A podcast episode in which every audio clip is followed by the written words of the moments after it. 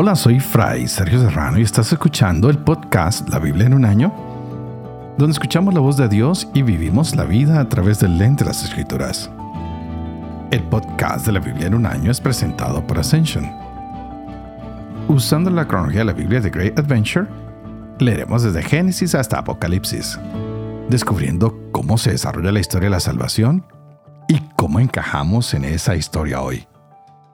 Y como lo digo siempre, wow, qué historias. Estamos en el segundo libro de Reyes y hay bastantes momentos oscuros, mucha sangre, mucha muerte, muchas cosas. Vimos cómo Joás, cuando tenía seis años, fue llegado al trono. A Joiada, el sacerdote, mandó a buscar a todos los jefes y los capitanes, a la gente, a la Guardia de Israel, y les revela que todavía hay un rey que, que vive, alguien que es de la estirpe, del linaje de David, y ha vuelto la esperanza porque pensaban que todo el mundo había muerto. En estos momentos, la gente está cansada de Atalía, es una mujer sanguinaria. Los guardias de Israel, toda la gente, empiezan a cuidar a Joás, quien es el nuevo rey, y están alrededor de él, cada uno con sus armas. Lo van cuidando y Atalía se da cuenta de que estaba vivo. Así que sin ninguna duda ella ha querido matarlo, pues de otra manera le quitarán el poder y atenta contra su propio nieto, ¿no? E, es una mujer bastante cruel, ah, como era Jezabel, quien murió de manera horrenda, ya lo escuchábamos. Así que el reino del sur está feliz porque han coronado a su rey y ya llega la muerte de Atalía quien no fue invitada a la coronación del rey. Evidentemente, ella parece estar en el palacio de David y desde allí puede contemplar todo lo que pasa en el templo y oye los gritos, oye el estruendo, la gente está feliz de que están coronando a un nuevo rey que es verdadero descendiente de David. Y Atalía tiene que apartarse. Es removida este niño ahora tiene consejeros que le ayudan a gestionar todo. Es el retorno, podríamos llamarlo así, de Yahvé, que viene a través del sacerdote Joyadá y que va dirigiendo el regreso a Yahvé y que saquen a Baal. Pues Baal parece que ha tomado mucha fuerza en estos días. Así que veremos el reino de Judá, como Joás tiene un reinado por casi 40 años e hizo las cosas como al Señor le gustaba. Restableció el culto, prepara el templo y siguen las aventuras y experiencias en el día de hoy que van a ser muy interesantes. Cómo se van a utilizar los tesoros del templo también para sobornar a Hazael. Así que preparémonos, porque hoy vienen las últimas historias de Eliseo, el gran profeta. El gran profeta llega a sus días finales y la historia continúa. Así que este es el segundo libro de Reyes. Estaremos leyendo capítulo 11 y 12. Estaremos con Amós, capítulos 4 y 6 y el Salmo 122. Este es el día 179.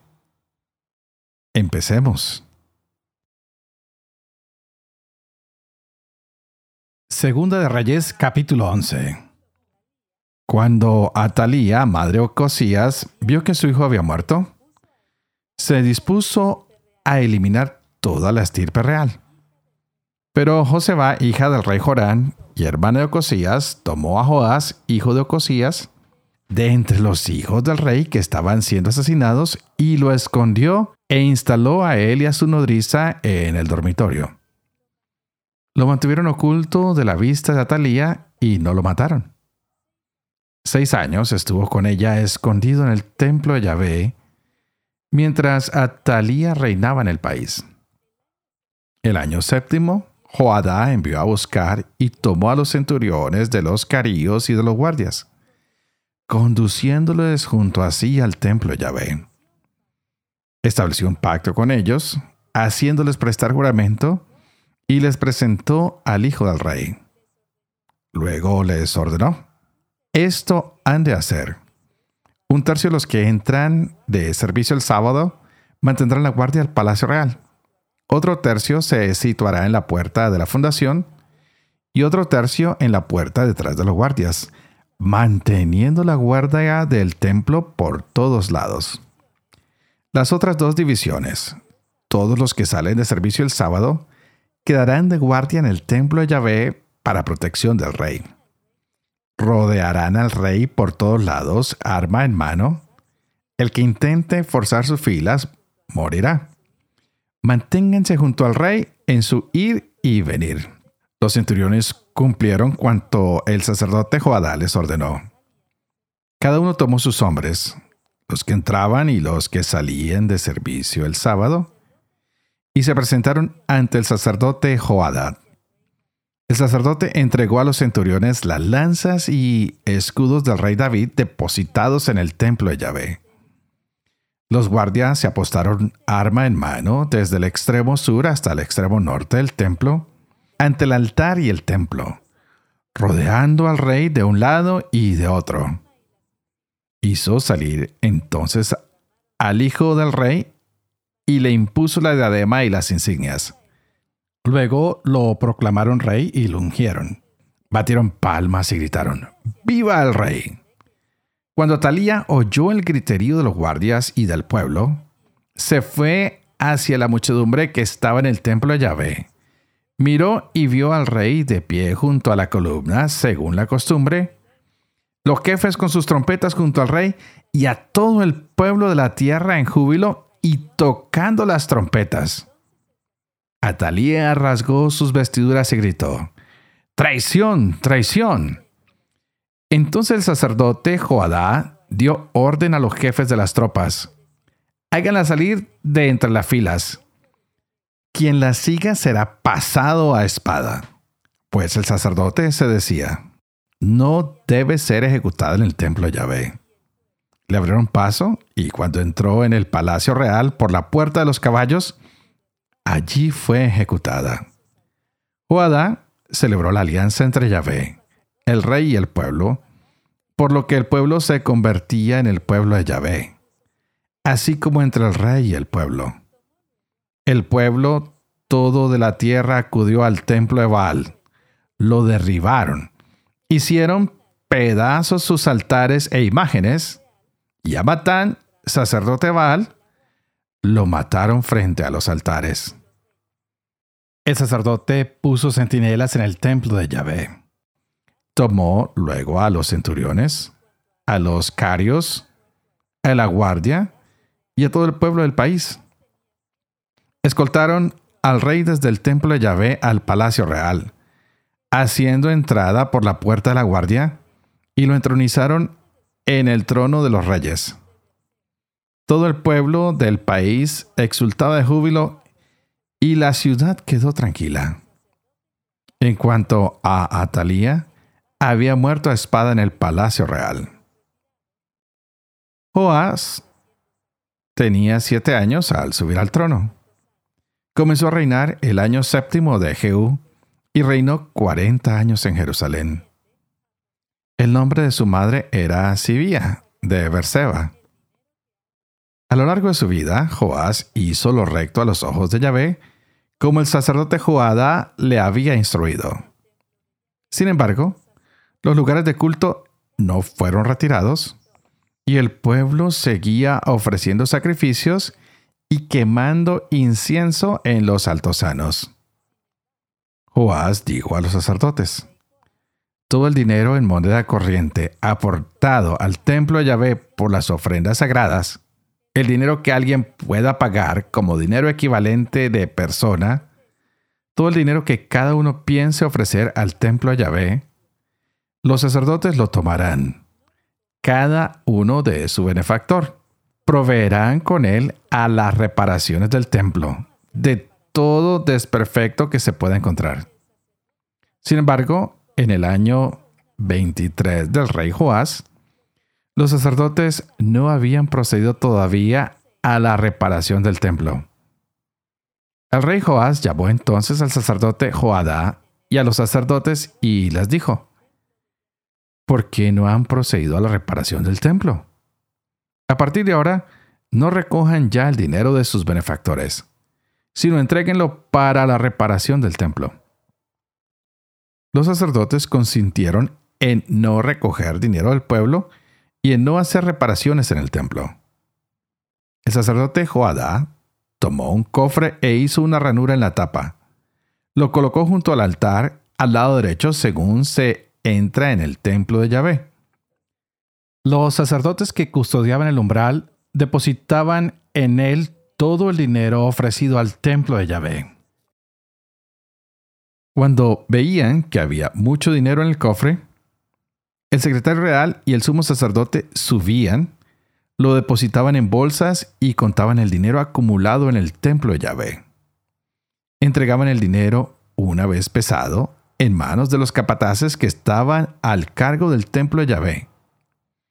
Estos lo destinaban al pago de los carpinteros y constructores que trabajaban en el templo de Yahvé, de los albañiles y canteros, y a la compra de madera y de piedra de cantería para reparaciones del templo de Yahvé y para todo otro gasto preciso para restaurar el edificio. Sin embargo, con el dinero ofrecido al templo de Yahvé no se hacían fuentes de plata, cuchillos, acetres, trompetas, ni objetos de oro o plata. Estos eran entregados a los capataces para la reparación del templo de Yahvé. No se pedían cuentas a los hombres a cuyas manos se confiaba el dinero, para el pago de los trabajadores, pues actuaban con honestidad. El dinero de las ofrendas de expiación y el dinero de las ofrendas por el pecado no era depositado en el templo de Yahvé, sino que era para los sacerdotes. Por entonces, Hazael, rey de Aram, hizo una campaña de ataque contra Gad y la capturó. Luego se dirigió en campaña contra Jerusalén. Entonces Joás, rey de Judá, tomó todos los objetos sagrados que sus padres, Josafat, Jorán y Ocosías, reyes de Judá, habían consagrado. Todos los que él mismo había consagrado, y todo el oro que se encontraba en los tesoros del templo de Yahvé y en el palacio real y los envió a Hazael, rey de Aram, que suspendió el ataque a Jerusalén. El resto de los hechos de Joás, todo cuanto hizo, ¿no está escrito en el libro de los anales de los reyes de Judá? Sus cortesanos promovieron un alzamiento y una conspiración y asesinaron a Joás en Bet en la bajada de Silá. Los cortesanos que lo asesinaron fueron Yosacar, hijo de Simat, y Josabat, hijo de Esomer. Murió y lo enterraron con sus antepasados en la ciudad de David. Amasías, su hijo, reinó en su lugar.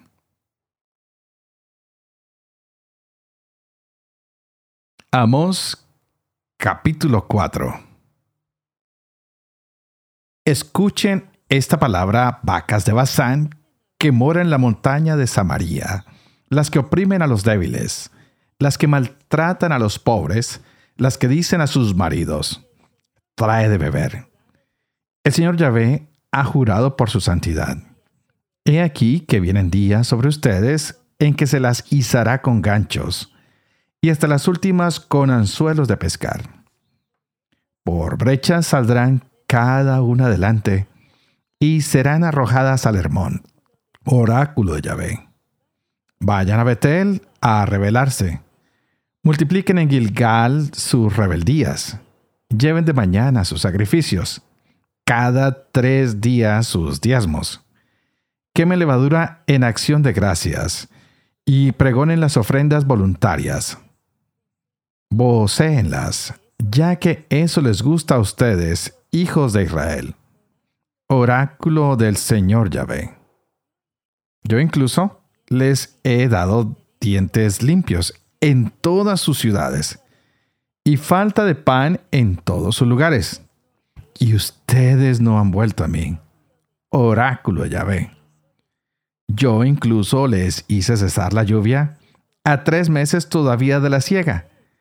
He hecho llover sobre una ciudad y sobre otra ciudad no he hecho llover. Una parcela recibía lluvia y otra parcela, falta de lluvia, se secaba. Dos, tres ciudades acudían a otra ciudad a beber agua, pero no se saciaban. Y ustedes no han vuelto a mí, oráculo de Yahvé. Los he herido con tizón y añublo. He secado sus huertas y viñedos, sus higueras y olivares. Los ha devorado la langosta. Y ustedes no han vuelto a mí, oráculo de Yahvé. He enviado contra ustedes peste, como la peste de Egipto. He matado a espada a sus jóvenes, mientras sus caballos eran capturados. He hecho subir a sus narices el hedor de sus campamentos. Y ustedes no han vuelto a mí, oráculo de Yahvé. Los he destruido como la destrucción divina de Sodoma y Gomorra. Han quedado como un tizón sacado de un incendio, y ustedes no han vuelto a mí, oráculo de Yahvé. Por eso esto voy a hacer contigo, Israel. Y porque esto voy a hacerte, prepárate, Israel, a afrontar a tu Dios. Porque Él es quien forma los montes y crea el viento, quien descubre al hombre cuál es su pensamiento, quien hace aurora las tinieblas y avanza por las alturas de la tierra. Su nombre es Yahvé, Dios Sebaot. Escuchen esta palabra que yo entono contra ustedes. Una elegía, casa de Israel. Ha caído. No volverá a levantarse la Virgen de Israel. Postrada está en su suelo. No hay quien la levante. Porque así dice el Señor Yahvé a la casa de Israel. La ciudad que sacaba mil a campaña quedará solo con cien. Y la que sacaba cien quedará solo con diez. Porque así dice Yahvé a la casa de Israel. Búsquenme a mí y vivirán. Pero no busquen a Betel. No vayan a Gilgal, ni crucen a Berseba, porque Gilgal será deportada sin remedio, y Betel reducida a la nada. Busquen a Yahvé y vivirán. No sea que caiga él como fuego sobre la casa de José, y devore inextinguible a Betel. Él forma las Pléyades y el Orión. Convierte en aurora las tinieblas y oscurece el día en noche. El que reúne las aguas del mar y las derrama sobre la superficie de la tierra, Yahvé es su nombre. El que desencadena ruinas sobre la fortaleza y acarrea la destrucción sobre la ciudadela. Hay de los que convierten en ajenjo el derecho y tiran por tierra la justicia. Detestan al censor en la puerta y aborrecen al que habla con sinceridad. Pues bien, ya que ustedes pisotean al débil y le cobran tributo de grano, han construido casas de sillares, pero no las habitarán. Han plantado viñas selectas, pero no catarán su vino pues conozco sus muchas rebeldías y sus graves pecados. Opresores del justo que aceptan soborno y atropellan a los pobres en la puerta. Por eso el hombre sensato calla en esta hora, que es hora de infortunio. Busquen el bien, no el mal, para que vivan y que esté así con ustedes Yahvé Sebaot, tal como dicen aborrezcan el mal, amen el bien, implanten el derecho en la puerta. Quizá Yahvé Sebaot tenga piedad del resto de José. Por eso así dice Yahvé, el Dios Sebaot, el Señor. En todas las plazas habrá lamentación y en todas las calles se dirá, ¡ay! ¡ay! Convocarán a duelo al labrador y a lamentación a los que saben plañir. En todas las viñas habrá lamentación, porque voy a pasar yo por medio de ti, dice Yahvé. Ay de los que ansían el día de Yahvé.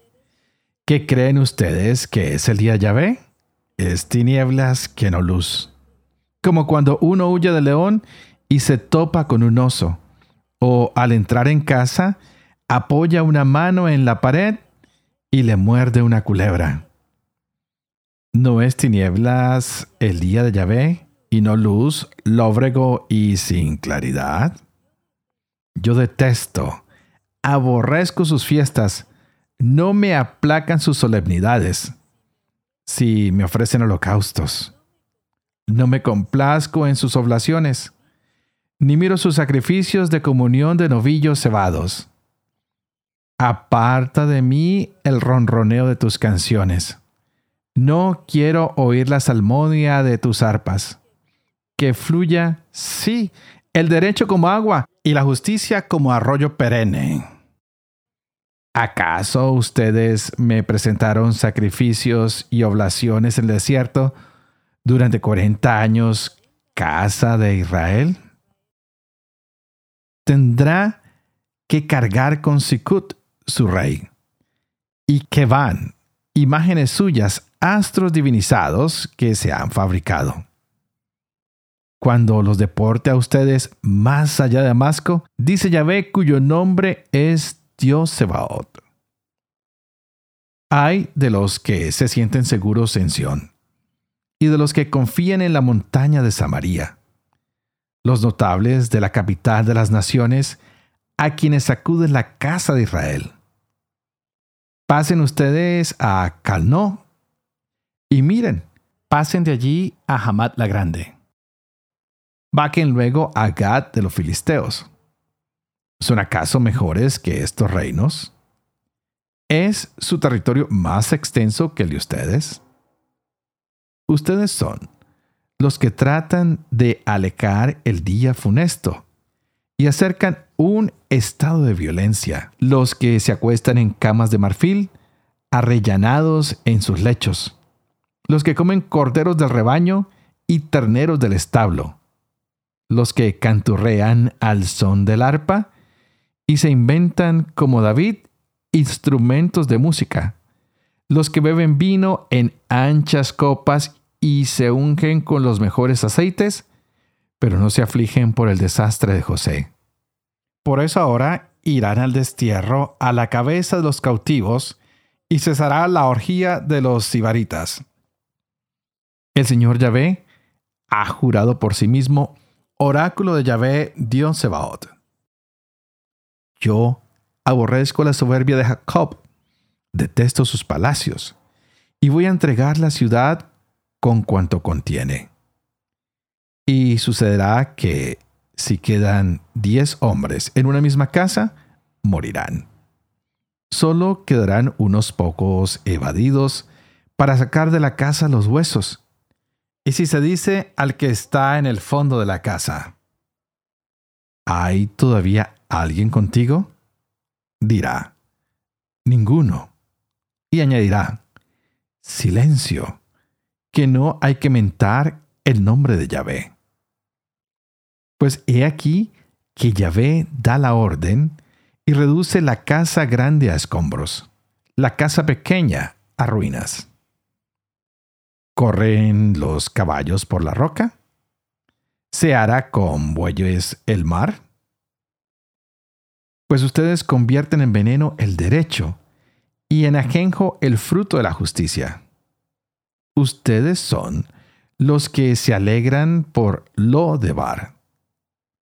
Los que dicen, ¿no tomamos Carnaín con nuestra propia fuerza? Pues voy a suscitar contra ustedes, casa de Israel, oráculo del Señor Yahvé Dios Sebaot, una nación que los oprimirá, desde la entrada de Hamad hasta el torrente de la Arabá.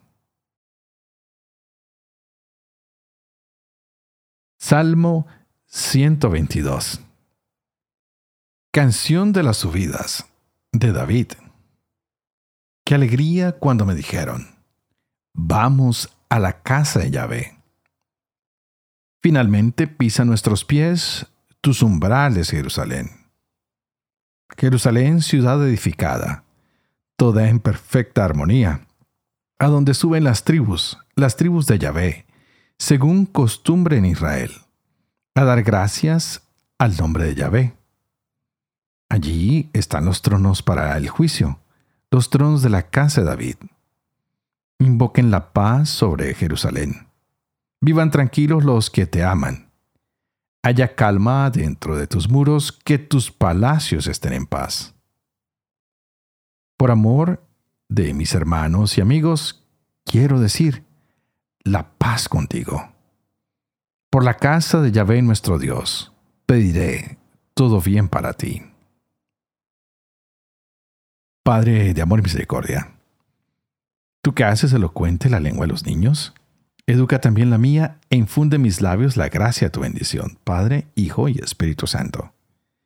Y a ti te invito para que pidas al Espíritu Santo que habla hoy nuestra mente y nuestro corazón para que podamos gozarnos de esta palabra que Dios nos ha regalado.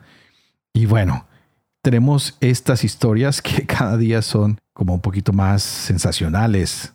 Van mejorando la relación del pueblo y del rey con Yahvé. Pero siempre queda algo inconcluso. No sé por qué, aunque muchos de los reyes voltean todo lo malo que habían hecho sus padres o sus abuelos, cuando se acercan a Yahvé les va bien, pero no hacen la obra completa. A veces quedan cosas inconclusas. Por lo menos esta vez hemos visto que para el reino de Israel parece que la maldad es lo que reina. Es, decir, estoy hablando del reino del norte donde se ha instituido la adoración de ese becerro para Israel. Ellos se apartan del todo de Dios. Parece que se están dejando guiar más por el pecado, por la idolatría. Y el reino del sur de vez en cuando parece que se acerca a Yahvé y lo veíamos el día de hoy. Entonces podemos decir que el pueblo está retornando a Dios. El sacerdote es el que parece que guía al rey y al pueblo y les ayuda en que su corazón den la adoración al Señor. Ya han sacado un poco lo que es la idolatría de su corazón y les falta algo, como esa energía vital y la encuentran siempre que su corazón está listo para adorar a Yahvé. Entonces podríamos decir que en estos capítulos que hemos leído hoy, hay un nuevo movimiento, pero más que nada es algo espiritual, lo que va por dentro. Parece que el reino de Judá empieza a renovarse, porque lo que hay por dentro es lo que se renueva. Empiezan a sentir alegría. Saben que hay un descendiente de David, saben que hay alegría porque pueden apartarse de todo aquello que no los conduce a Yahvé. Hay alegría porque su corazón regresa hacia Dios. Y por fin saben que han alejado a esta mujer malvada que los estaba llevando hacia Baal. Han destruido el templo construido a Baal y ya hay más alegría en sus corazones. Qué bonito que cuando nosotros podemos regresar a Dios, siempre hay alegría. Uno de los momentos más hermosos que hay de reconciliarnos con Dios y entre nosotros mismos es el momento de la alegría. Que decimos, wow, por fin podemos volvernos a dar un abrazo cuando nos renovamos espiritualmente, cuando podemos decir que hay un nuevo amor, cuando hay un nuevo compromiso, cuando hemos retornado. Que Dios nos permita a todos nosotros renovarnos a diario. Que volvamos a sacar lo que nos sirve y que regresemos al camino que Dios nos ha planteado. Y es por eso que continuamente les pido que oren ustedes por favor por mí, para que yo pueda llevar adelante este proyecto de la Biblia en un año, para que pueda vivir con fe lo que leo, lo que comparto con ustedes, para poder enseñar siempre la verdad y para poder cumplir lo que he enseñado. Y ojalá que hoy, más que nunca, regrese la alegría a nuestras vidas y alejemos todas las idolatrías de nuestro corazón. Y que la bendición de Dios Todopoderoso, que es Padre, Hijo y Espíritu Santo, descienda sobre cada uno de ustedes y los acompañe siempre. Que Dios los bendiga.